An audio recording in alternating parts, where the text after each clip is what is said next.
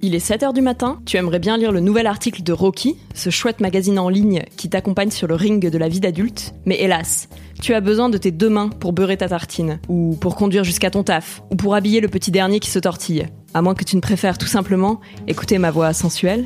Quoi ?